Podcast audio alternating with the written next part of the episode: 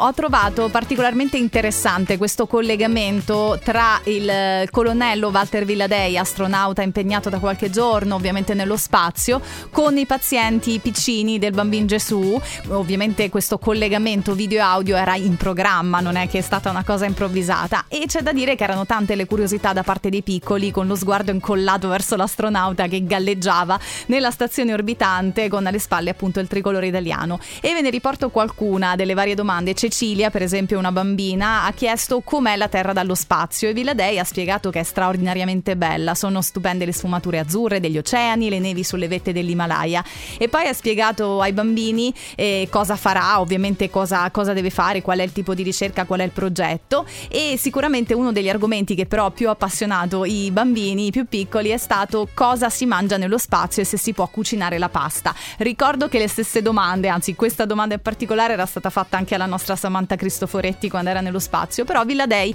ha mostrato delle speciali buste alimentari, come fece la Cristoforetti, usate dagli astronauti e i contenitori con le cannucce per bere liquidi, però poi ha, ha precisato, la pasta non si può cucinare come sulla Terra perché non si può far bollire l'acqua, ma è stato sperimentato un modo nuovo di cucinarla che sembra buono, eh? sembra, anzi ha detto molto buono. E poi Sofia gli ha chiesto se lo spazio è grande o piccolo e lui ha spiegato che lo spazio è molto grande e abbiamo appena iniziato ad esplorarlo, quindi l'invito per tutti i bambini è studiare e impegnarsi perché qualcuno di voi, dice lui, potrà arrivare sicuramente sulla Luna o su Marte. Insomma, sono dei messaggi bellissimi da condividere con i più piccoli che su questo sono sempre stati curiosi. Chi non ha sognato di fare l'astronauta? Avessi avuto io questa possibilità, cioè di, di fare delle domande ad un astronauta in tempo reale, cioè star lì, capito, collegarmi mentre lui è sullo spazio e fare delle domande, sarebbe stato fantastico, quindi sono stati comunque molto fortunati questi ragazzini, auguriamo un buon lavoro ovviamente al colonnello Villadei e poi vi aggiorniamo man mano.